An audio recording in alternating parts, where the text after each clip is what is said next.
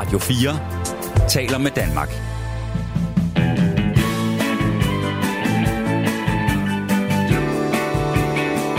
Velkommen til Only in America.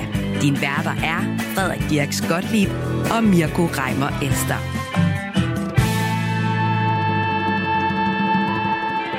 Mirko, hvem er egentlig alle tiders største NBA bad boy? I NBA, Ja Morant. Uden for NBA, P. Diddy. Morten, hvad siger du? Jeg siger Charles Oakley.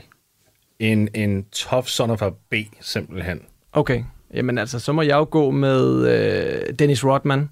Altså, dater Madonna og tager til Nordkorea. Personlige venner med Kim Jong-un. Det er noget bad boy status. Jeg synes, Ja Morant blegner allerede ret meget i den sammenligning her. Du lytter til Radio 4.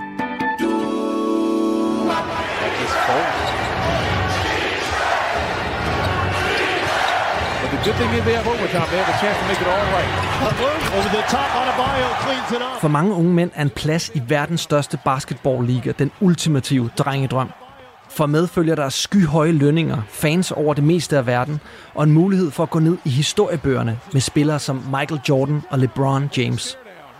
Men det er ikke altid så lige til for alle de talentfulde spillere i The National Basketball Association, NBA.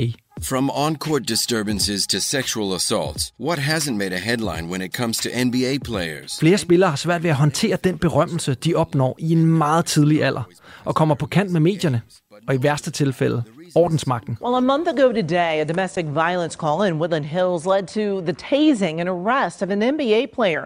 Now, 21-year-old Jackson Hayes faces. Inden for det seneste år har kæmpe basketballtalenter som Ja Morant fra The Memphis Grizzlies og Zion Williamson fra The New Orleans Pelicans skabt overskrifter i USA på grund af deres kontroversielle adfærd. Memphis Grizzlies star Ja Morant has been suspended for a second time after once again appearing to flash a gun on social media. Men hvorfor havner flere af de her talentfulde unge sportsstjerner igen og igen i problemer?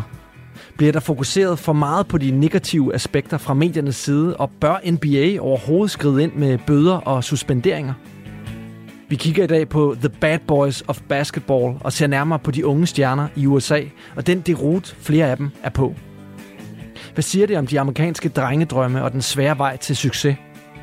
Og hvad med den enorme medieopmærksomhed? Er det med til at puste til ilden? Velkommen til Only in America.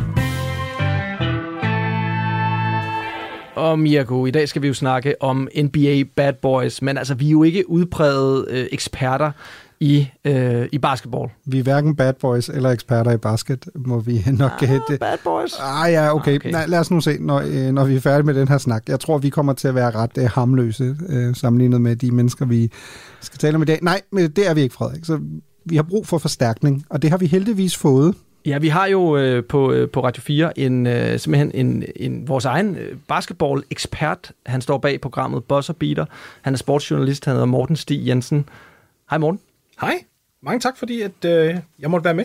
Jamen, det er jo genialt, at vi kan ringe til forstærkninger in-house, når vi har brug for basketkompetence. Du er jo i årevis har du jo beskæftiget dig med basketball. Hvordan har du gjort det?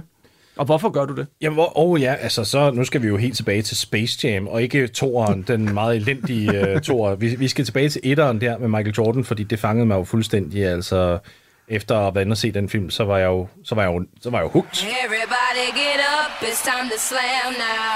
We got the real jam going down. Welcome to the Space Jam. Here's your chance, do your dance at the Space Jam. All right. Altså, drengene i klassen var allerede i gang med at bytte basketkort.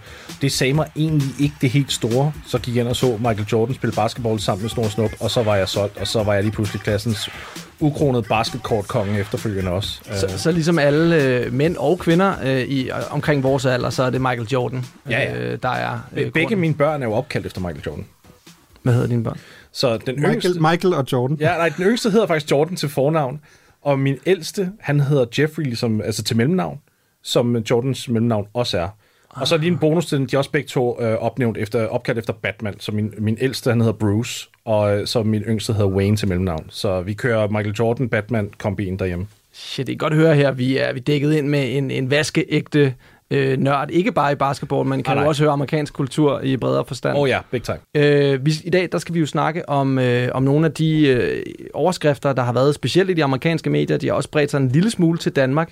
Men altså basketball er jo en meget, meget, meget populær sportsgren, ikke bare i USA, men jo også i Europa efterhånden. Ikke? Altså, og det er jo klart, at når man så bliver en stor basketballstjerne i vores tid, så får man pludselig øjne, der kigger på en fra ikke bare USA, men faktisk fra hele verden.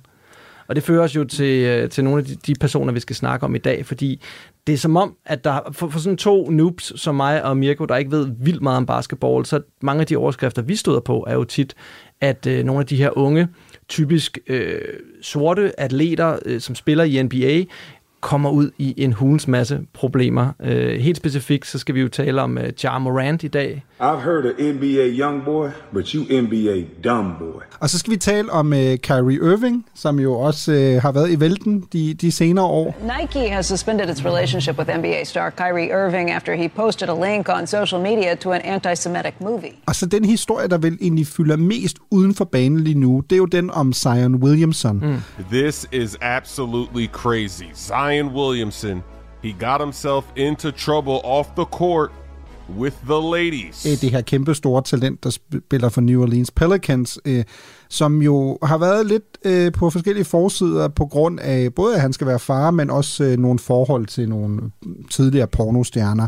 Så vi er jo over i det ret kulørte hjørne, men jeg tror, Frederik, vi vil gerne tale med Morten også om det der. Det ene er, at du kulørte i det, men også hvor vildt det må være at komme fra måske simple kår, i hvert fald simple kår, sammenlignet med, at man lige pludselig, som både Williamson og Ja Morant, lige pludselig tjener kassen i en meget, meget ung alder. Og hvad gør det ved dem? Morten, skal vi ikke starte med Ja Morant i historien? Vil du ikke sådan starte med at fortælle os, hvem er Ja Morant? Men Ja Morant er en stjernepointguard for Memphis Grizzlies.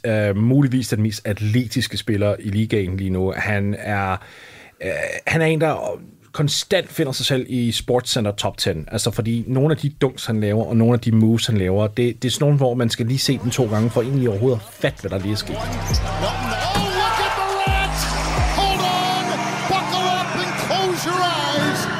Og til dem, der ikke ved det, så det er jo der, hvor de viser sådan, højdepunkterne fra sportsverdenen. Og det kan sådan set være alt lige fra fodbold til MMA til basketball. Tilgiv mig. Jeg sidder og snakker helt implicit her. Det er fordi, at jeg tænker amerikansk jo nærmest på den måde. Jamen, det må du gerne. Vi skal nok oversætte de steder, der er brug for det. Fantastisk. Det er godt. Det er glad for. Jo, fordi noget af det, som vi har jo også set highlight-clips med Ja Morant, og noget af det selv for en lægmand, der er i øjnefaldene med det samme, er jo blandt andet, hvor højt den mand kan hoppe. Altså, der er jo, han laver jo blocks, hvor han er højere end ringen, og nærmest kan gribe den med 2 arme. Ja.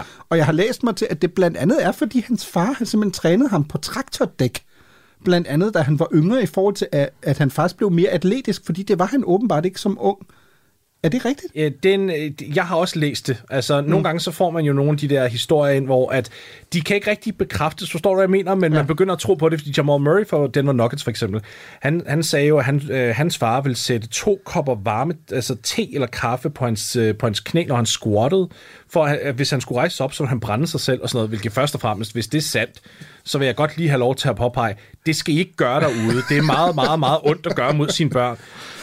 Så det er altså, under end at give dem sjove navne. Ja, det er i hvert fald under. Og det, så man hører en masse af de her historier om, hvordan fædre især virkelig har skubbet til deres børn utrolig, utrolig meget, for at de netop skulle have en chance for at blive til noget specielt. Det er jo nogle ekstremt voldsomme typer, den her sport tiltrækker. Ikke nødvendigvis i adfærd, men de er jo som regel omkring 2 meter høje, kæmpe store tatoveringer over det hele. Ligner ikke typiske, altså fodboldspillere, de blander lidt mere ind i befolkningen med deres 1,75 og flinke skolehår og sådan noget, ikke? Hvor basketball, der er jo en anden kultur omkring det, som godt kan se en lille smule brutal ud, måske for folk, der ikke kender til sportsgrenen og så videre. Men vurderer du, at vi ser flere af de her bad boys i basketball, end vi for eksempel gør i fodbold? Den er svær at svare på, fordi jeg følger ikke så meget med i fodbold. Jeg vil sige, at de bad boys, der er i NBA, de bliver markedsført bedre. Og det tror jeg kan være med til at påvirke vores opfattelse af, hvordan de er. Fordi NBA kan godt lide en bad boy, så længe den bad boy ikke går ud og laver noget ulovligt. Jeg nævnte Charles Oakley tidligere. Det var jo, fordi han var en bruiser inde på banen. Han spillede for New York Knicks i mange år. Og der vidste man bare, hvis man gik ind mod ringen, og han stod der, så falder du altså på røven, fordi han vil ligge dig ned. Men det var jo ikke, fordi han så gik ud og legede med våben og alt muligt ved siden af. Det var mere, fordi det var bare på banen. Der skulle du ikke noget som helst. Men det, du siger, vi kan godt lide, når de bad boys på banen, men vi kan ikke så godt lide, når de er det udenfor. Og man kan sige, at vokse op i en tid, som Ja Morant for eksempel gør, som vi snakker om lige nu, den her unge spiller, hvad er han, 22 år nu, måske snart 23. Ja. Og bliver draftet, da han er kun 18 eller noget. Han blev draftet i 19, ikke? Så han er 2019. Han blev draftet som 20 år, fordi han var en sophomore. Han havde lige afsluttet sin sophomore college season, så 20 år, men det var stadigvæk altså tidligere. Han blev valgt som nummer 2. Ja. Så han kom ind med enormt mange forventninger, som i fairness, der må man også sige, dem har han indfriet og mere til. Ja. Men det er jo også virkelig at blive kastet fra ulvene. Hvad ved vi om hans baggrund? Altså, måske skal vi ridse op, hvad det er, han overhovedet har gjort. Ja, fordi det er jo ikke i den helt grelle ende, men det er alligevel der, hvor han lige nu er suspenderet af NBA. Ja. Og det er han, fordi at han for anden gang i streg har viftet med et håndvåben med en pistol på Instagram. So Ja Morant, you like to play with guns, huh boy? You like to play with guns, huh boy? You like to play with guns.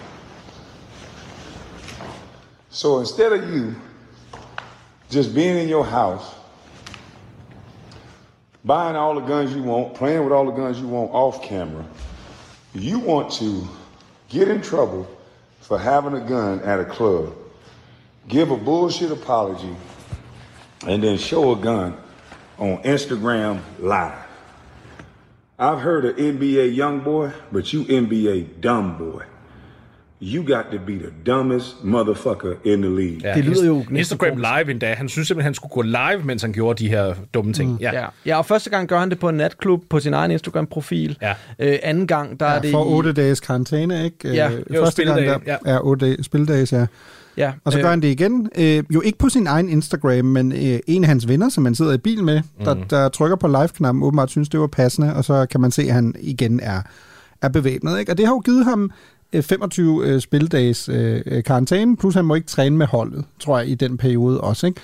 Men Morten, prøv at tage os med ind i, altså, det lyder jo ret hissigt. Der er en mand, han flasher lige et våben 2 gange. Vi er i USA. Ikke helt usædvanligt. Det er endda lovligt i den stat. Præcis. Det er lovligt. Første gang sker i Colorado, hvor man har en såkaldt open carry-lovgivning, hvilket betyder, at du godt må bære dit våben synligt og åbent. Det gør han. Han ender med at få en meget lang karantæne. Der kan man jo umiddelbart godt tænke, det lyder ret voldsomt. Er det det, eller er det bare dumt, fordi man kan sige, prøv at høre, du er et forbillede, Ja Morant, lad nu være. Man kan se den fra begge sider. Jeg synes, den er hård, mest fordi, at det her, det er jo tydeligt, at NBA gik ud og kiggede på det her som straf. I stedet for at indlede en dialog med ham. Så inden at det her, det andet eksempel skete, der hvor han flasher pistolen for anden gang, der har han et møde med NBA-kommissær Adam Silver. Og de sidder og snakker om det. Silver håber lidt på, okay, det her møde, vi har haft, det er ligesom, nu har vi fundet en konklusion på det her, vi har fået afsluttet det her, vi rykker videre. Ja gør det jo så igen, hvilket tegner på mig på, at han ikke helt har forstået beskeden først og fremmest, eller også så har han et eller andet behov, der skal snakkes igennem. NBA skal simpelthen starte en dialog med ham, i min optik. Der er mange spillere, som der kommer fra trængekår. De har været vant til at være rundt omkring narkotika, våben, vold og sådan nogle ting, og så har de simpelthen, for at sige det lige ud, de føler sig mere komfortable i sådan nogle miljøer, end for eksempel top-end hoteller. Altså, jeg kan ikke fortælle jer, hvor mange gange jeg har hørt historier om spillere, som der faktisk, når de starter med at komme i NBA, lige pludselig skal være på sådan et 5-stjernet hotel, og hvor de tænker, jeg vil faktisk 10 gange hellere være nede på det der lille $6 motel dernede, ikke også? Fordi at det er det, jeg er vant til. Ja. Så det er en tilvændingsproces. Men her kommer så det lag, som der er super duper underligt. Morant, af hvad jeg forstår på situationen, og hvad jeg har undersøgt, han kommer faktisk ikke fra sådan vanvittige trængekår. Han var sådan en middelklasses dude, der ikke rigtig flashede våben, men han var ikke gangster på nogen måde, der var ikke rigtig det i ham, og så lige pludselig så kommer han til NBA, og så begynder det åbenbart at ændre sig.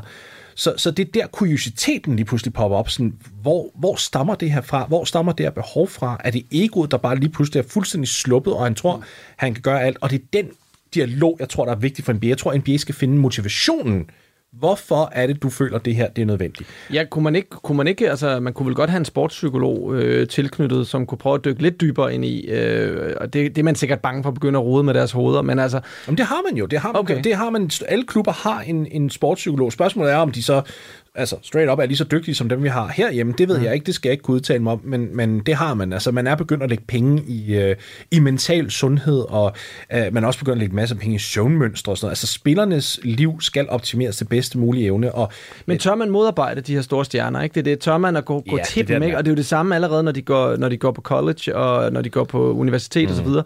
De får jo en specialbehandling, og det tænker jeg heller ikke er specielt sundt, for en, lad os sige, allerede måske begynder det allerede i 14, 15, 16 års alderen, ikke? Og du er oven i købet, så er du 2 meter høj og bumstærk og atletisk til op over begge ører. Ja. Og oven i det, så behøver du ikke lave din lektier, og du bliver behandlet som en gud. Altså, jeg er ret sikker på, at det er en ret dårlig opskrift i forhold til at blive et dannet, voksent menneske. Når de så bliver draftet, de her spillere her, så repræsenterer de jo et hold. Og i sidste ende repræsenterer de jo NBA. Og når alt kommer til alt, så er det jo ekstremt vigtigt, hvordan ligaen ser ud, altså eksternt. Og selvfølgelig også, hvordan det enkelte hold ser ud. Og der er millioner af dollars. Shaquille O'Neal og Charles Barkley har været lidt ude at snakke om den her Ja Morant-sag, og de er ekstremt kritiske. When you're making $100 million a year to play sports, your life changes. There are certain rules and regulations you have to live by, plain and simple. You can't do stupid stuff. That's the trade-off. Now, if you want to do all that stuff and give all that money back, more power to you. You can make that stance. You know what? I want to do what I want to do. I want to flash my gun and make videos and do things. Okay, that's fine. But you can't make money on the NBA doing this stuff. Og de er jo begge to tidligere superstjerner, altså to af de top 10 og all-time kendte basketballspillere, i hvert fald når man ikke ved så meget om basket, som jeg gør. Kæmpe legender, og man kan jo mærke, hvordan de føler, at det ikke bare NBA og deres hold, det er også sorte mænd, der på en eller anden måde bliver sat i et dårligt lys, når en ung sort mand som Ja Morant, han skejer ud, og det er sådan alt det, som de har kæmpet for at gøre til en legitim sport, og så videre, som på en eller anden måde er på spil. He made a choice to pull his phone out the first time, when he in the club with no shut on. To hit the live button, wait for it to connect, and do what he did. His friend made a choice the second time, to hit the live button. He saw the camera in his face. He made the choice not thinking. He has to understand there's written laws and unwritten laws. Do what you like, right? But Chuck makes a great point. Kenny makes a great point. And a lot of people are arguing, a lot of these idiots are arguing, they never heard the term morality clause. But you're in $1 billion corporation now. You can't do that. That's an unwritten law. You can't do that, right? You can't do it. And not only that, you got kids looking up to you, brother. Kids want to be like you. Er det overdrevent af Barkley og O'Neal her at gå ud og tale så hårdt om en Ja Morant? Jeg er enig med dem i, at jeg kan godt forstå, når de ligesom brugte så meget tid tilbage i 80'erne og 90'erne på at ligesom blive legitimiseret, og så ligesom sige, prøv at høre, Ja, det her du gør, det fodrer bare en allerede forkert opfattelse af, hvad sorte amerikanere er. Der med, at de alle sammen render rundt med våben og alt muligt. Altså, du bakker jo faktisk op om en falsk stereotyp. Den går jeg med på. Men jeg synes, de var hårde. Jeg tror igen, det der med, jeg savner noget dialog i det her. Jeg savner, at man også en gang imellem lige prøver at finde ud af, hvad var motivationen til det her. Men jeg forstår godt ideen i, hvorfor de er så frustrerede også, fordi det er jo et miljø derhen, og det er en familie, det er det her med, prøv at høre, vi var med til at bane vejen. Vi var dem, der sad og tjente måske 25% af, hvad du sidder og tjener nu, men det gjorde vi dengang, og vi har gjort sporten mere populær, så du rent faktisk kan tjene de her pengebeløb, og nu er du i gang med at waste det hele på grund af nogle rigtig dårlige beslutninger. Så jeg forstår ideen i det. Der kan man så også sige, det er jo også en ny verden. Der var jo ikke noget, der hed Instagram, da Barkley og Shaquille O'Neal, de var store stjerner. Præcis. Tænk, hvis man havde kunne følge dem og været en flue på væggen i deres liv. Eller Scottie Pippen, som der tog en pistol med i lufthavnen, fordi han ikke tænkte sig om. Altså, ja. Det er jo sådan nogle ting, det blev bare ikke fanget. Det var tilbage i 90'erne. Folk gik ikke rundt med små kameraer på deres telefoner, fordi de gik ikke engang rundt med telefoner. Altså, det var jo... Igen, jeg tror, at man er sluppet igennem nåløjet med så mange ting gennem tiderne, simpelthen fordi det ikke blev optaget. Men altså, Ja Morant er jo ikke den eneste... Det skal også lige siges til hans historie, hører der jo også et par andre uheldige hændelser. Vi bliver lige nødt til at vende den der stripklub-episode også, som jo kommer, inden han flasher våbnet første gang, som jo også er... er ret vildt. Altså, der må vi jo bare sige til lytterne, altså gå ind og lede efter den, fordi vi taler jo om en episode, hvor han booker et lokale i en stripklub, har simpelthen taget, så vidt jeg har læst mig til, jeg tror, det er i omegn af $50,000 i drikkepenge, som han jo bare spreder ud på gulvet. Mm. Så hele gulvet er jo hvidt af dollarsæder på billederne. Og så hygger han sig jo bare. Det bliver beskrevet som, at musikken at den er meget gangster, åbenbart. Og så har han det jo ellers bare rigtig, rigtig sjovt, Ja Morant. Og der er vi vel tilbage til, det er jo som sådan måske ikke forbudt, at han har det måske ikke så smart, at der eksisterer billeder af det, hvad han gør i sit privatliv. Fordi der er det jo for eksempel sådan, kan jeg forstå, at Memphis Grizzlies jo simpelthen ændrer deres rejseplaner undervejs i løbet af sæsonen, fordi de finder ud af, at sådan en type som Ja, ham skal du sådan containe lidt, så du bliver nødt til de, for eksempel læste jeg et sted, at de havde besluttet, at hvis man havde de her udebaneture, mm-hmm. at hvis man kom til nogle af de lidt sjovere steder i NBA, Miami for eksempel, der skulle man ikke overnatte. Det lyder ret hissigt, at en mand, der er 22-23 år gammel, er nødt til at sige, Ja Morant, han kan ikke overnatte i Miami. Nej. Jeg vil så sige, altså hvis vi ser bort fra pistolen i natklubben der, at der kører gangsterrap, og der er $50,000 i omløb, eller hvad, go nuts. Det har jeg på ingen måde et problem, og det tror jeg faktisk ikke, de fleste har et problem med. Jeg tror, problemet opstår udelukket ved, at han tager en pistol ind i en situation, hvor man sidder og tænker, hvorfor er den nødvendig der? Du har udlejet hele det her sted, et helt rum til dig selv. Du render rundt og har for lapdances, antager jeg, og du smider penge rundt omkring dig, og du hører fed musik. Okay, altså det kan du bare gøre. Men hvorfor er der behovet for pistolen? Jeg tror mere, det er der spørgsmålstegnene kommer op. Men det er rigtigt, det du siger, og jeg tror, det er en praksis, som mange NBA-klubber igennem længere tid har haft med visse destinationer, fordi der er det ikke kun Morant. Der er også spillere, der kommer træt ind til træning dagen efter, eller kommer træt ind til flyet dagen efter, hvis de lige har været i Miami, fordi der er altså nogle sjove ting. Atlanta, også Houston. Altså, der er en grund til, at James Harden måske vil tilbage til Houston. Det er, fordi han elsker stripklubberne der. Altså, det er ikke engang at sige for meget. De NBA-spillere kan godt lide natteled. Men bare lige til sidst har jeg fået til Ja Morant, Morten, fordi jeg synes, det er virkelig interessant, fordi man sidder udefra og tænker, okay, vi taler om, at manden har tævet en teenager, sandsynligvis. Historien går jo, som jeg forstår den på, at de spiller mod hinanden hjemme hos Ja Morant, og så er der en episode, hvor Ja Morant åbenbart får kastet bolden i hovedet. Måske med vilje, måske ikke. Og så bliver han sur og tæver. Det er vel alt andet lige, som du også siger, mere voldsomt, end at have et våben i en Instagram live-video i flere sekunder. Men han er jo ikke blevet straffet for den episode. Nej, det som sådan. Det virker jo totalt kuk-kuk. Altså fra NBA's side at sige, at hvis du har et våben lovligt i 5 sekunder i en video, så kan du risikere at blive spærret en halv sæson. Ja. Men hvis du tæver en teenager... Jeg gætter på, og igen, det er et gæt fra min side, det er ikke noget, jeg ved, men NBA går jo som regel ind og undersøger, altså simpelthen efterforsker de fleste sager, der dukker op omkring deres spillere. Det sker jo forholdsvis tit, når de går ind og efterforsker et eller andet, at... Folk siger jo, at de har kontakter i CIA og FBI og alle andre. Og det har de også. Ja. Altså Greg Popovich, cheftræner for San Antonio Spurs, han havde jo faktisk en direkte pathway til CIA, hvis det var i sin tid. Han så ville blive den bedste baskettræner i historien i stedet for. Men det gør de jo meget det her, men man finder ofte ud af, når man så snakker med nogle af de her spillere her, eller ikke kun spillerne, de her interessenter, som der nu har været involveret i situationer, at de ligesom dækker over for spilleren også. Måske så har der været en udbetaling, som man ikke ved om, eller et eller andet. Så der er nogen, der siger, det skete ikke. Det skete simpelthen ikke. Altså, nu er det ikke for at tegne med en forbred vifte, men den der snitches get stitches, den mentalitet, den lever altså stadigvæk i bedste velgående, og også blandt millionærer og folk, der er associeret med millionærer. Du lytter til Only in America på Radio 4. Zion Williamson. Næste kandidat her i programmet, fordi det er jo lidt et breakdown af nogle af de vilde sager, der er lige for tiden, som virkelig har fået vores opmærksomhed. Os, der ikke ved så meget om basketball, ikke Mirko? Hvor det er jo de her historier, vi læser, hvor vi tænker, hvad sørensen er det lige, der foregår i NBA lige for tiden? Er denne her engang så stolte liga på vej i skraldespanden, eller er det her blevet overgjort på en eller anden måde af medierne? Det er noget, det vi selvfølgelig taler med dig om i dag, Morten Stig Jensen, basketballekspert og vært på programmet Buzzer Beater. Men Mirko, vil du ikke lige forklare, hvem Zion Williamson han er, og hvorfor vi overhovedet taler om ham i dag? Zion for 4 for 4! Welcome to the NBA! Jamen, Zion Williamson er en helt anden kategori som Ja Morant, og så alligevel ikke. Fordi Zion Williamson blev jo faktisk draftet samme år som Ja Morant, 2019, Zion som nummer 1, Morant er toeren. Dengang, og jeg kan faktisk huske, at jeg boede i USA. Det år, han blev draftet, til New Orleans Pelicans. Og jeg var i New Orleans et par uger efter. Det var jo kæmpestort. Du kunne købe merchandise med ham over det hele. Jeg har stadig en Zion t-shirt også. Kan jeg desværre ikke passe længere. Og så fik navn jo et Zion, ikke? Ja, men ikke, altså Timitrios er stadig bedre. Men Zion er heller ikke helt dårligt.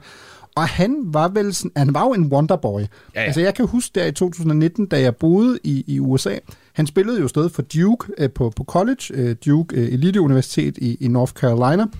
Og jeg prøvede at få billetter til nogle af hans sidste kampe. Det var jo umuligt. Ja, jeg skulle lige sige godt nok. At få en billet, ikke? Fordi jeg tænkte, jeg skal bare se ham der. Han bliver beskrevet som værende så vild. Ja. Altså i forhold til, hvad han kan. De dunks, han lavede. Og han blev jo sådan skrevet op til, at han har en gigantisk karriere foran sig. Nu sidder vi her 4 år efter, han er blevet draftet. Og det, hvis man hører Zion Williamson nu om dagen, Morten, så er mit indtryk, at man taler om, at han har været rigtig meget skadet. Ja. Han er måske på vej væk. Og at der er en pornostjerne, der har tweetet mere om ham de sidste 10 dage, end han har spillet kampe for Pelicans de sidste 2 år. Det er vel ikke helt forkert gengivet? Det er fuldstændig korrekt. Sikkert breakdown. Ja, det er et fantastisk breakdown. Det elsker jeg, det der. Ja, han har spillet 29 kampe over de sidste 2 år. Og han har generelt været meget, meget skadet. Det er en forholdsvis trist situation, rent basketballmæssigt, fordi når han spiller, hold nu kæft, hvor er han dygtig. Altså, han er en af de mest effektive spillere, især nær ringen. Du snakker om dunks og alt muligt. Altså, meget ligesom Ja Morant, så er han uhyre atletisk. Altså, jeg tror ikke, der har været en top 2, der nogensinde har været, hvor det altså en mere atletisk top 2, for eksempel. Og jeg tror, det er meget vigtigt, bare lige her også, fordi lytterne jo ikke kan se dem. De er jo meget forskellige. Nu snakker vi om Charles Barkley tidligere. Han er jo nutidens version af Charles Barkley. En forholdsvis buttet, stor forward, men som også har mange, mange muller på sig. Det skal vi heller ikke glemme. Altså, en ting er, at han måske har lidt, hvad vi kalder en badonkadonk der bagved, ikke også? Men han kan altså hoppe, og han kan bruge sin styrke. Og når han spænder overarmene der, så ser man altså også pludselig, okay, der er mere til ham end bare fedt. Men ja, fuldstændig fantastisk atlet. Og det, vi snakker om, som han er kommet ind i nu, altså den der problemer, kan man sige, det vil jeg ikke engang kalde det. Mm. Altså, det er jo... Det er jo klassisk, kan man sige. Altså, NBA-spillere... Hvordan siger jeg på det her på en måde, som gør det lidt pænt for øregangene? De kan godt lide sex. NBA-spillere er meget, meget glade for sex, og de ved udmærket godt, at de har de her store profiler på Instagram og alt det. Altså, de kan gå ud og skrive, jeg er i den her by på det her tidspunkt, og så ved de udmærket godt, hvilket signal de sender. Så betyder det, at der kommer 20-25 kvinder hen til det hotel, fordi de ved godt, jamen, vi har været sammen med dig før, og så ved vi godt, hvilket hotel I bor på, for holdet er altid på det samme hotel, så dukker vi op, og så kan du måske lige tage 4 eller 5 af os med op på værelset. Ja. Og det du siger i bund og grund er, Zion Williamson, Ja Morant vil gerne være gangster, der elsker våben. Zion Williamson kan ikke styre sin dealer, eller hvad er det, du siger? Jeg ved ikke, om jeg siger, at jeg ikke kan styre den. Altså, det vil jo, jeg ved jo ikke, hvilken slags aftale. Han bruger den flittigt. Det er den rigtige måde at sige det på. Ja, han er meget, meget dygtig til at bruge det. Lige så inaktiv han er på banen, lige så aktiv er han korrekt. Ja, lige på lanerne. Ja, og han har jo, man kan sige, en del af kontroverserne kommer jo, fordi han jo har en kæreste. Kone måske endda. I hvert fald... mere en kæreste. Gravid kæreste i hvert fald, ikke? Baby, you're gonna see this at some point. I don't know what the future holds, but mommy and daddy love you. You don't know nothing else in this world, know that mommy and daddy love you. Og så ligger ligesom og hygger sig med den her pornomodel ved siden af, som hedder... Moriah Mills. Moriah Mills, Moriah. Det er ikke Moriah, men M-O-R-I-A-H. Og hun har jo så også virkelig puttet ham on blast og skrevet modbydelige tweets. Ja, hun er sur. Og har efter sine fået tatoveret hans navn i hovedet. Ja. Ja, det har været det seneste, ikke? At hun i hvert fald jo selv har lagt en video op, hvor hun jo i hvert fald får tatoveret Zion i ansigtet. Der er jo mange, der har hæftet sig ved, jeg har aldrig fået en tatovering, så jeg er ikke ekspert på det, men at det ikke ligner en rigtig tatovering. Det ligner sådan en, der er falsk, og det er mere sådan et stunt. Yeah. Og der vil jeg bare sige, som lægemand, når man har fulgt hendes tirader på særligt Twitter, så vil jeg ikke afskrive muligheden for, at der er endnu et stunt, fordi hun er jo tydeligvis meget, meget indebrændt. i forhold til, at Zion Williamson nu skal være far med en kvinde, der ikke er hende. Ja. Så hun har jo truet ham med alt muligt. Altså, det er jo også derfor, hun er blevet suspenderet midlertidigt fra en masse af de her sociale medier, fordi hun jo både truet ham med at offentliggøre nogle sextapes, ja, som hun angiveligt har, og der er... Hun er ikke ked af det, lad mig sige det sådan. Nej, men problematikken opstår faktisk også i, at hun siger, at Zion har truet hende. Mm. Der vil jeg sige, at problematikken en ting er, at han er utro. Det er ikke noget, jeg går ind for. Det synes jeg er slæsk og forfærdeligt, og det er dumt af ham. Men det er ikke ulovligt. Det, hvis det er rigtigt, at han har truet hende, hvilket hun har påstået på Twitter, så er det også en situation, som NBA skal kigge på. Fordi så begynder det lige pludselig at blive for meget. Hvis hun aldrig var kommet med det postulat der, så havde NBA sagt... men det er vi fløjtende ligeglade med. Det håndterer du selv. Du må, bolde så mange mennesker, som du overhovedet har lyst til. Det skal vi slet ikke blande os i. Så længe du ikke tager en pistol med til det, så er det fint. Men selvfølgelig, hvis han har truet hende med et eller andet, så begynder det at blive kompliceret. Og hun påstår jo også selv, at han har betalt hende en månedlig rate på nogle x antal 100.000, for ligesom bare at holde det forhold on the down low. Og det er altså...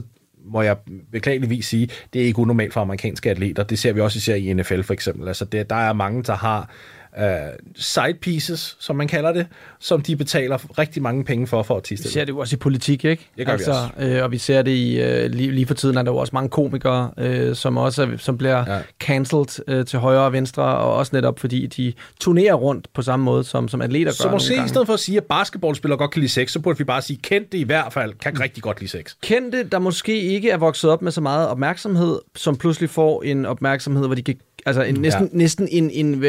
en magisk lampe, som de kan knuppe på, og så står der 5 nøgne kvinder i deres soveværelse. Ikke? Altså, det kan være svært for nogle mennesker at styre, og igen, det er ikke for at undskylde dem. Det er jo nok der, hvor man i virkeligheden spørger, hvor er forældrene henne i det her? Og der, når man kigger på for eksempel Ja Morants forældre, der ser man også lidt nogle faresignaler, synes jeg, ikke? Altså, det er jo der, hvor man er formentlig bedre stillet, og formentlig har en mere langtidsholdbar karriere, hvis man har forældre a la dem, Michael Jordan havde. Ja, altså T. Morants far, han er en karakter. Han ønsker selv at være kendt. Han sidder på sideline hver kamp. T says, that's my boy. Got the shirt too. Og kommer tit op og skændes med folk, og... Det virker som om, det er meget toxic, det hele, hvor man sidder og tænker, det her er ikke holdbart. How did you maintain your position as father, even though Chris was making the money? Oh.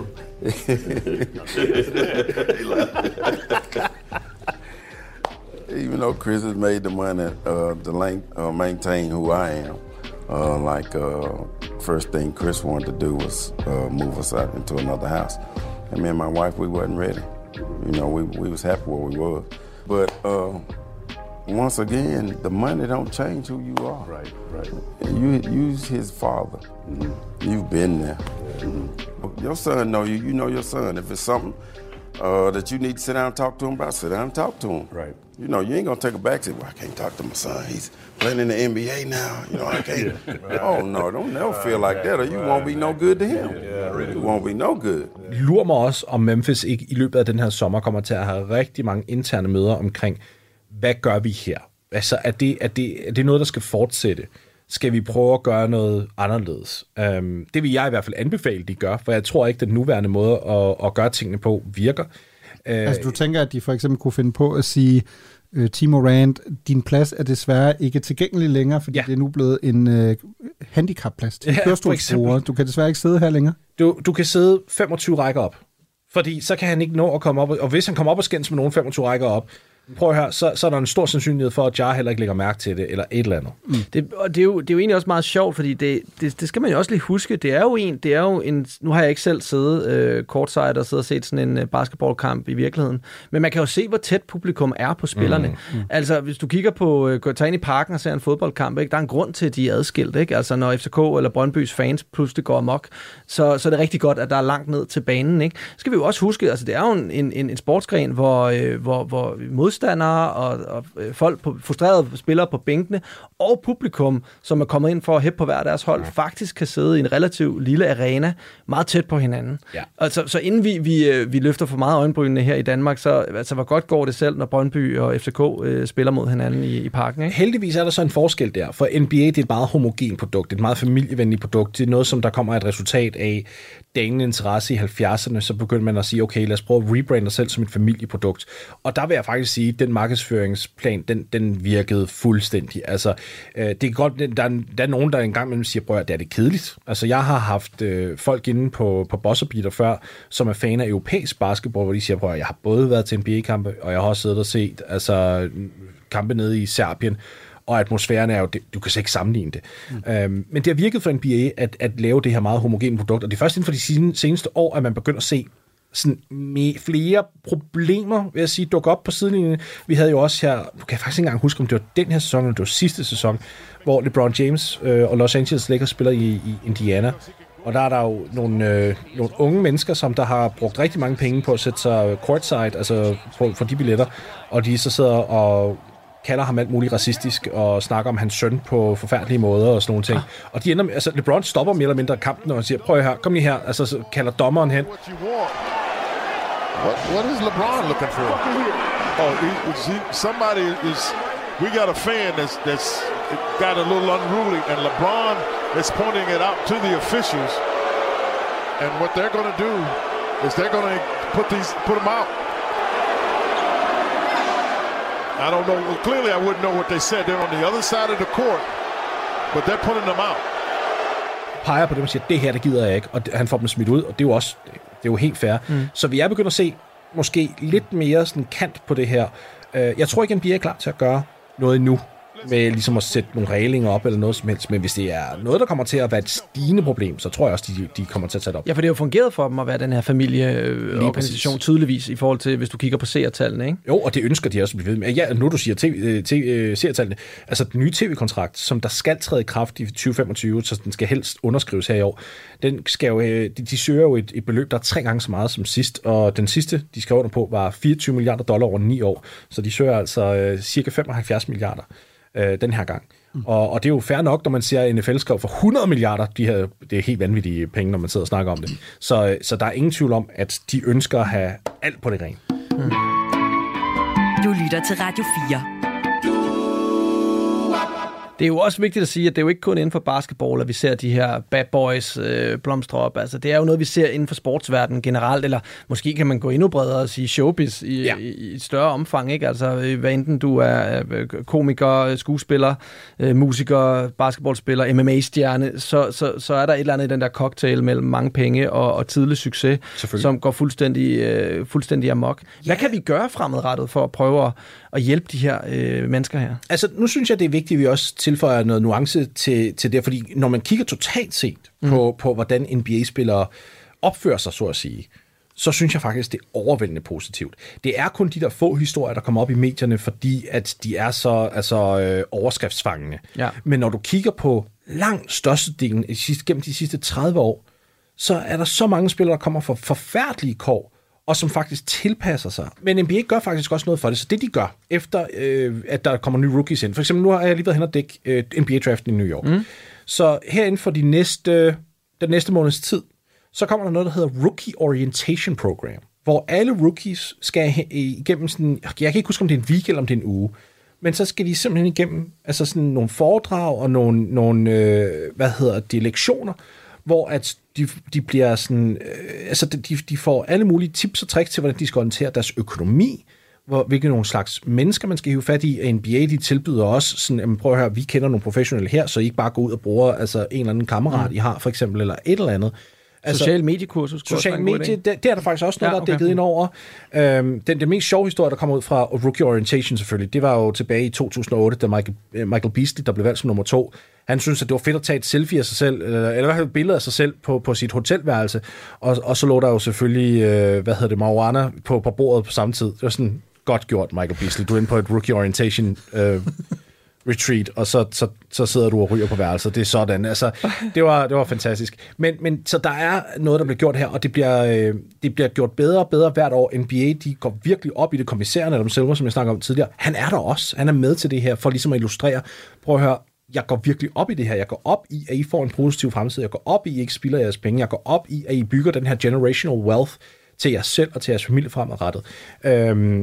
Og hvis I kan lære noget af det her, som der gør jeres karriere nemmere, fedt. Så det er noget, der sker hvert år. Og det er også det er noget, jeg tror i høj grad, der har spillet en rolle i, at NBA-spillerne har været så succesfulde i ikke at falde i de fælder.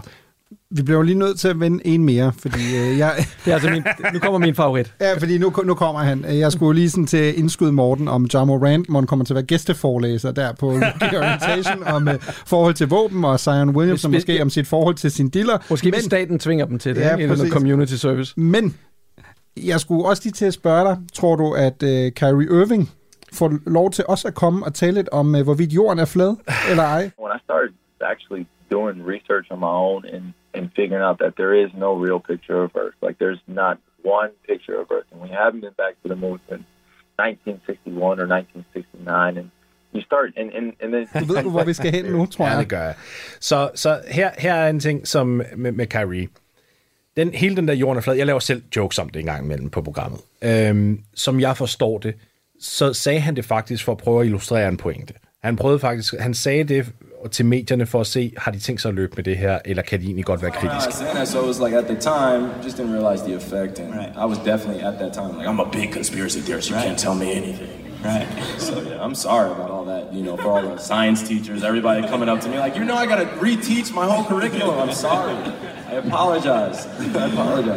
Men det er så en ting. En ting er, at man kan prøve at plante noget i medierne for at lave lidt sjov, og det jorden er flad er en meget uskyldig kommentar, forstår mig ret, selvom det er hamrende forkert. Der, hvor den går galt for ham, det er jo de andre ting. Det er jo det der med, altså, jeg vil ikke have vaccinen, det er, han deler en video, som der er antisemitisk. Watching Nike, I think the biggest question anybody would have recently coming out of there is this decision to separate from Kyrie Irving.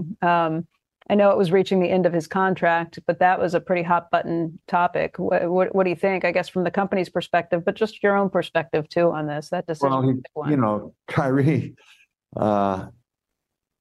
stepped over the line. It's kind of that simple, and so he made some statements that we just can't abide by, and that's why we ended the relationship. And yeah, I was fine with that. Han falder ned i alle kaninhuller. Og han er YouTubes flittigste bruger. Ja, vi har alle sammen den ven, ikke? Ja. Jo, virkelig. Altså, laver podcast. Nogen af os med dem. Ja.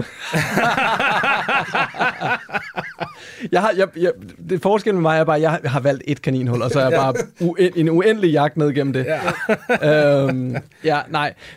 Men der er et eller andet ret charmerende ved Kyrie Irving, synes jeg, trods alt. Altså, når han har jo selv været ude, og så, han har været nødt til at være ude og undskylde for den der jorden er flad kommentar der, ikke? Jeg har set ham blive gjort lidt grin af i de diverse late shows. Mm. Men han er selvfølgelig heller ikke en, der er med til at give NBA et specielt godt ry. Nej, og han var jo endda vice president af Spillerunionen også på et tidspunkt. Det hjalp bare ikke. Altså, Kyrie er et virkelig underligt emne i sig selv, fordi basketballmæssigt er han fuldstændig vanvittigt dygtig. Altså, en af de bedste skudskaber, vi nogensinde har set i historien. Måden, han håndterer bolden på. Altså, måske skal vi lige... Hvem er han? Han er en point guard. Han spiller for Dallas Mavericks. Han blev lige traded dertil for nogle måneder siden. Han havde spillet i Brooklyn Nets før. Det er Boston Celtics og Cleveland Cavaliers. Så han vundet et mesterskab i 2016 sammen med LeBron James, for eksempel. En meget scorende point guard. Så han er en type... draftet i 2011, hvis jeg husker det rigtigt. Ja, som først nummer 1. Yes, lige præcis. Altså en af de bedste scorende point guards, vi nogensinde har set. Så talentet er der, produktionen er der, stjernestatusen er der. Han har bare nogle tendenser, som der gør, at han er svær at beholde på et hold igennem længere tid. Altså, vi ser blandt andet også det, at han kan kaste sine holdkammerater under bussen, især de unge spillere, hvis han mener, de ikke har leveret, og han selv måske kun har ramt 5 ud af 20 skud en aften. Så er han ikke ligefrem spilleren, som der går ud og peger på sig selv først. Men han har en idé om sig selv som værende en leder. Både en spirituel leder og en verbal leder og alt det her. Problemet er, at det er han bare ikke. Altså, jeg har snakket med nok mennesker i USA, og har nok et stort nok kildenetværk i USA til at vide, at der er rigtig mange hold, der faktisk siger, at vi vil stikke ham. Også selvom han kom og tilbød sig selv for en minimumskontrakt, altså $1,7 million om året, hvilket er ingenting i NBA, det er fuldstændig peanuts. Så vil de simpelthen... Han er for besværlig. Han er simpelthen for besværlig, fordi... Ja. Altså, eller det er ikke engang besværligt, så det er mere det der med, du ved ikke, hvad der kommer til at ske. Du ved ikke, altså, om han kommer til at spille fantastisk for dig et halvt år, så du når at forelske dig i ham, og så lige pludselig så kaster han en eller anden vanvittig bombe, og så er det der, det går galt. Jeg tror, vi lige hurtigt skal have med her, Morten.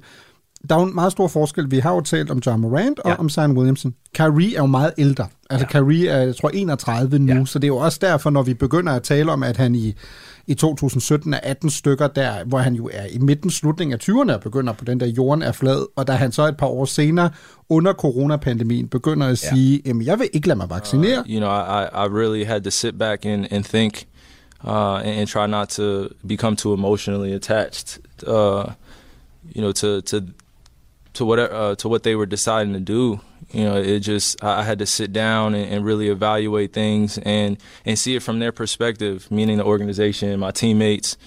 I just really empathized and I understood their choice to say, if you're not going to be vaccinated, fully vaccinated, then, you can't be a full participant. And I knew the consequences. I wasn't prepared for them by no stretch of imagination. Coming into the season, I had my thought process on being able to be a full teammate and a full-time teammate and just go out and have fun and provide, a sense of a great brand of basketball out there. But unfortunately, it didn't happen like that. Things happen for a reason, and now we're here. And I'm just grateful for this. Og det er jo et personligt valg. Det er klart, i Danmark vil du møde ret stor uforståenhed over for det. I USA var det jo ikke så ualmindeligt igen, fordi debatten var meget mere polariseret. Det medførte jo en totalt bizarre situation, fordi delstaten New York, hvor Kyrie spillede for Brooklyn Nets, jo havde regler om, man måtte ikke komme ind i arenaen, hvis man ikke var vaccineret. Ja, så du havde jo en af dine største stjerner, der ikke kunne spille. Ja. Han kunne hverken træne, han kunne ikke spille, fordi han ville ikke lade sig vaccinere. Nej. Virker også en relativt stedig type. Jo, men der havde vi jo også Djokovic inden for tennis, for eksempel. Ja, altså, jeg kan, der vil jeg også sige så meget, at, og jeg er vaccineret alle de gange, man kunne blive det og sådan noget, så det er slet ikke for at være sådan antivaxer-agtig.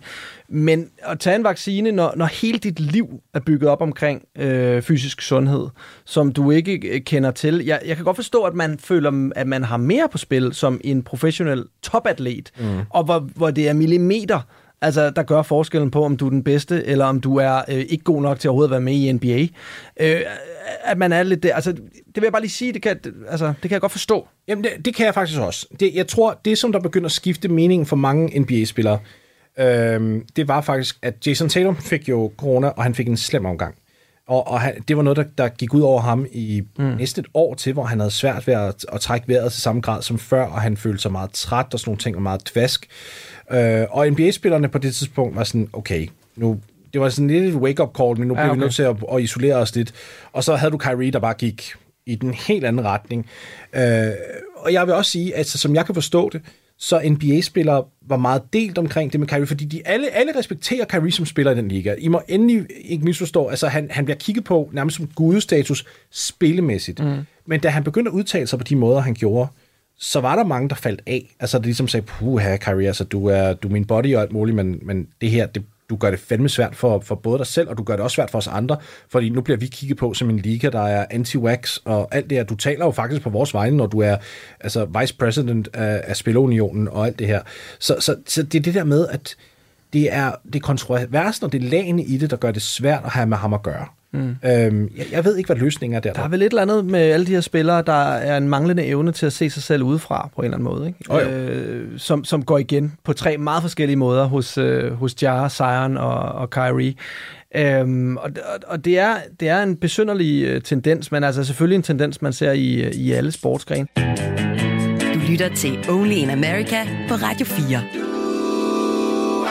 Hvor står vi nu i NBA? Altså, hvor stærkt et brand er NBA i 2023? Fantastisk stærkt. Det er fantastisk stærkt. Bare til trods for, at vi sidder og snakker om Ja Morant-situationen og Zion Williamson. Jeg kan stadig ikke finde ud af, om det er nothing burger eller hvad det egentlig er. Det virker altså ikke som det helt store. Men NBA som brand står fuldstændig fænomenalt. Altså, spillet har aldrig været bedre. Og jeg er den største Michael Jordan-fan, I nogensinde vil møde. Men jeg er ikke bleg for at sige, at 90'erne, 80'erne og 90'erne, de kan slet ikke måle sig med det, vi ser lige nu. Der er nogen, der begynder at kalde spillet for forudsigeligt, fordi der er mange, der tager 3-pointsskud. Men det er fuldstændig mispointen, fordi forsvaret nu, de skal dække ud til 40 fod, hvor de før skulle dække til 20. Så forsvaret har simpelthen været nødsaget til at blive meget, meget bedre på en meget kort periode, og det er fandme lykkedes faktisk. Mm. Så spillere defensivt bevæger sig langt mere og er blevet så mere habile til at læse spillet. Og vi samtidig også begynder at se en lille revolution. Det her med atletisk formåen, det var jo altid det helt store. Nu er vi begyndt at gå en lille smule væk fra det, vi begynder at fokusere på fundamenterne, og det ser vi jo også med de europæiske spillere. Nikola Jokic, som lige vandt et mesterskab for Denver Nuggets her. Ja, han er vel nærmest en af de bedste spillere lige nu i hele NBA. Top 3 spiller mindst, altså, ja. og manden kan jo, altså jeg kan hoppe lige så højt som ham, ikke også? Altså det er der, vi er. Han, det er jo, alt er nærmest under ringen. Og så har vi Victor Wembanyama. Jeg skulle lige sige, vi bliver jo nødt til at tale om The Alien. Altså ja. Alien, din ven. Altså, min gode ven. Din ven, Frederik. De findes jo. Ja. Og de spiller basketball. Vi har simpelthen en alien i NBA fra næste sæson. Jamen altså, det er fuldstændig vanvittigt. 7-5, hvad er det i centimeter? Det er omkring 2,26, ikke også? Altså, det er så madsko. Men når man ser billeder af ham, det ser photoshoppet ud, ikke? Jamen altså, jeg kan slet ikke sætte mig ind i, hvordan han er så koordineret. Det i den højde. Vi har aldrig set en spiller som ham. Nej, fordi det er ikke altid, det er en fordel. Altså, lige så vel som i kampsport, det kan være en fordel at være høj og have lange arme og sådan ting, men hvis du ikke kan bruge den rækkevidde fordel, du har, så er det faktisk mere en hemsko end noget andet, ikke? Sådan rent atletisk set. Okay, så NBA står et sted lige nu, som er måske det stærkeste, det er nogensinde stået. Nej, ikke måske, det er det. Altså, vi har aldrig haft så stort en menu nærmest internationale spillere. Hvilke lande ud over USA er stærke? Der er jo mange, Canada, sjovt nok, det er jo så, kan man sige, en fætter til USA, ikke også? Men de er jo også en del af NBA, ikke? Jo, med et hold, med Toronto, ja. Men de er altså begyndt at producere rigtig meget på, rigtig mange spillere. Og så er det jo bare sådan klatvis rundt omkring i NBA, men Frankrig vil jeg da godt lige fremhæve, de havde altså 4 spillere, der blev valgt her forleden i draften. Wembanyama gik selvfølgelig først, men og så havde hans holdkammerat, Bilal Coulibaly, blev valgt som nummer 7, hvilket også er enormt højt. Og så Sydeuropa plejer også at være stærke, ikke? Spanien havde en kæmpe periode med Pau Gasol og Marc Gasol, og der ligger også, jeg hører, at der ligger noget der. Grækenland med Giannis, det var jo ikke en stor basketnation. Det kommer det til at blive nu, på grund af Giannis.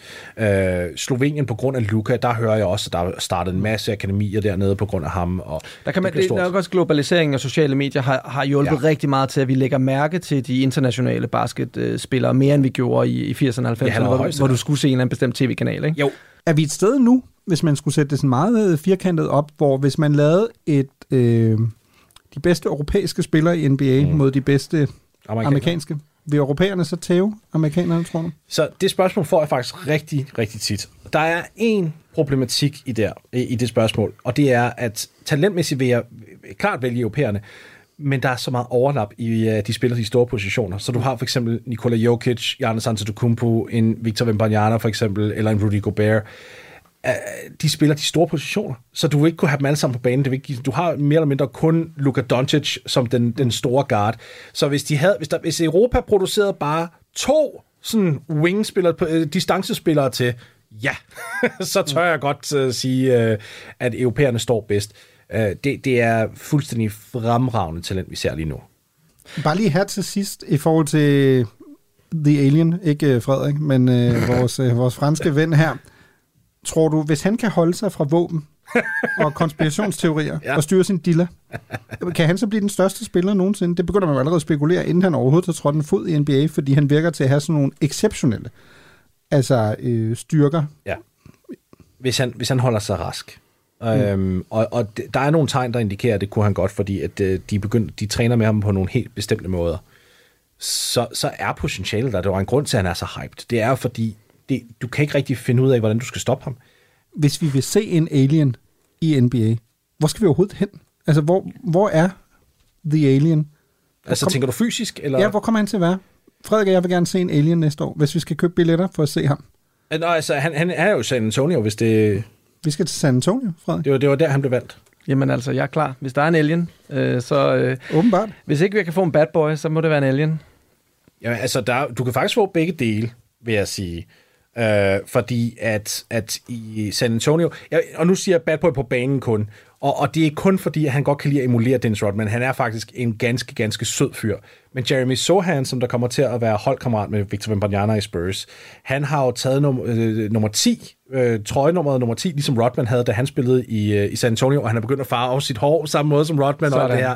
Og han spiller fantastisk forsvar, og jeg tror Spurs prøver at installere noget nastiness i ham, så det kan godt være, at vi måske kommer til at se i sæson 2 eller 3, at han begynder at smide en albue eller 4. Så hvis det sker, så har du potentialet for, at du både har en alien og en bad boy i San Antonio. Morten Stig Jensen, vært på Buzzer Beater. Tusind tak, fordi du kom, og jeg er glad for at høre, at trods alt, fordi det er med til at gøre sporten sjovere, at vi stadigvæk har nogle bad boys på banen derude. Mange tusind tak.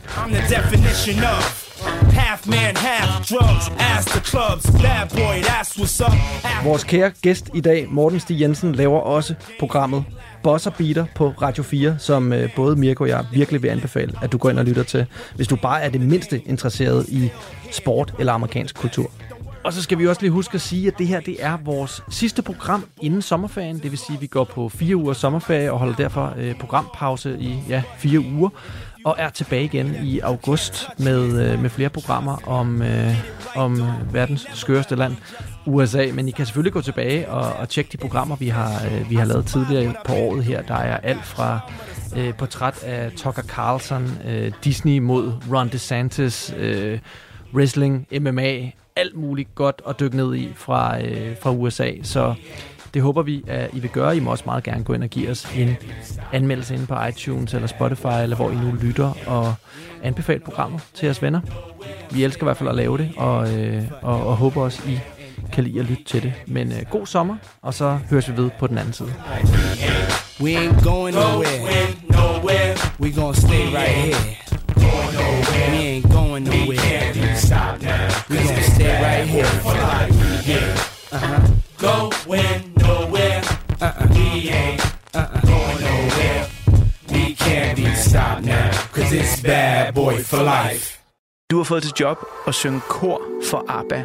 Jeg var ikke simpelthen klar over, hvor sindssygt det egentlig var. Det var jeg jo ikke. Jeg var jo bare 9 år og glad i låget. Musik er en hurtig genvej ind bag facaden. Jeg følte jo, at alle de sange var til mig. Ind bag den offentlige person. Jeg kiggede ind i et mørke. Det er jo der, jeg skal hen. Det er jo der, alt trøst er. I Portrætalbum bruger Anders Bøtter musikken til at vise nye sider af sine gæster. Carmen Køllers Axel Byvang, har han en playliste? Jeg ved ikke, hvad jeg tør sige det. Det er så pinligt. Blandt andet Backstreet Boys. Lyt til Portrætalbum i Radio 4's app, eller der, hvor du lytter til podcast. Radio 4. Hold kæft, mand. Det turde Ulla Terkelsen ikke, det der. Ikke så forudsigeligt.